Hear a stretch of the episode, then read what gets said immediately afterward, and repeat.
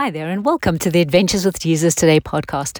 I'm your host, Lisa Vandenberg, and this week we're going to be talking about what you celebrate accelerates.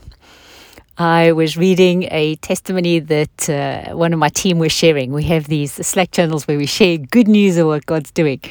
And she said she was taking the kids to school one morning and entering a new construction zone. It was pretty early, there were no workers present, but she didn't realize that she was just at the beginning of the zone and hadn't slowed down enough yet. So a constable pulls her over and uh, gives her a ticket. And of course, in a construction zone, the fines are doubled.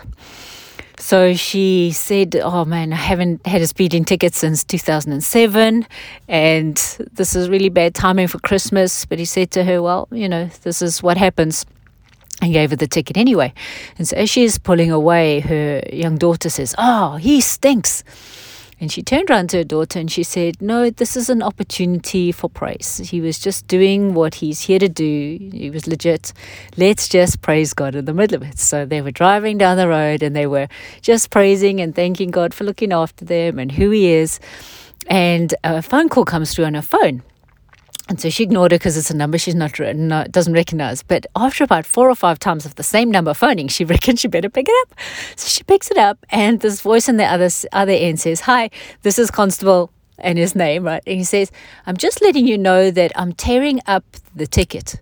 It'll be as, as if it never happened. Do you understand? she said she may have screamed a little bit, thanked him so much, um, and was just so thrilled at what had happened, right?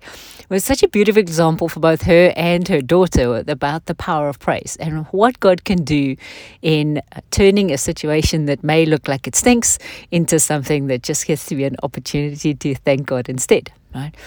And I was thinking about this, and uh, last night our pastor that was speaking said he'd heard a phrase that said, When we complain, we remain but what we celebrate accelerates us. And it was it struck me, and I wrote it down because it was so true.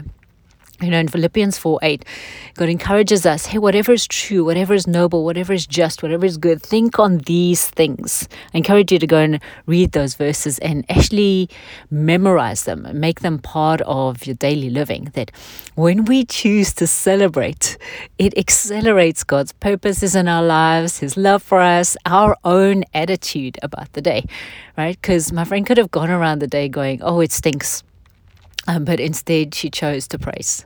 And God was then able to work in her circumstances. If she had complained, she would have remained in that bad mood and that, you know, uh, it stinks and uh, don't have the money and now we've got to pay double fine of Christmas. And it begins to be this story that goes around in your head and it turns into this victim thing that's just awful. That's not what God intends us to um, think or how He intends us to live at all.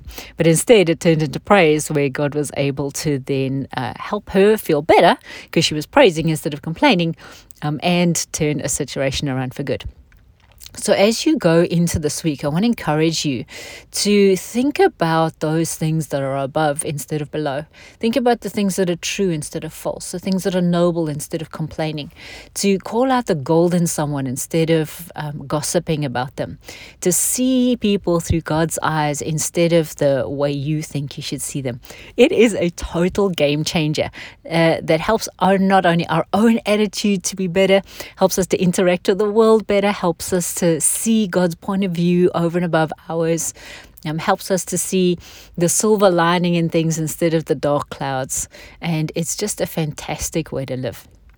I'd like to give a special shout out to my friend Megan, who's always listening to these podcasts. He tells me about them and he takes notes and he really tries to implement them in his life, implement the truth of what God says. So, thank you to all of you, like Megan, who've been listening to this podcast for years and uh, really taking the truth that God shares and implementing it into your lives. That you're on this journey with me and I get to be on this journey with you.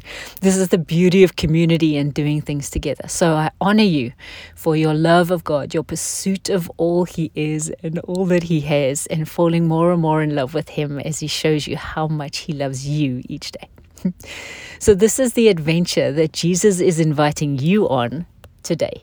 Will you accept?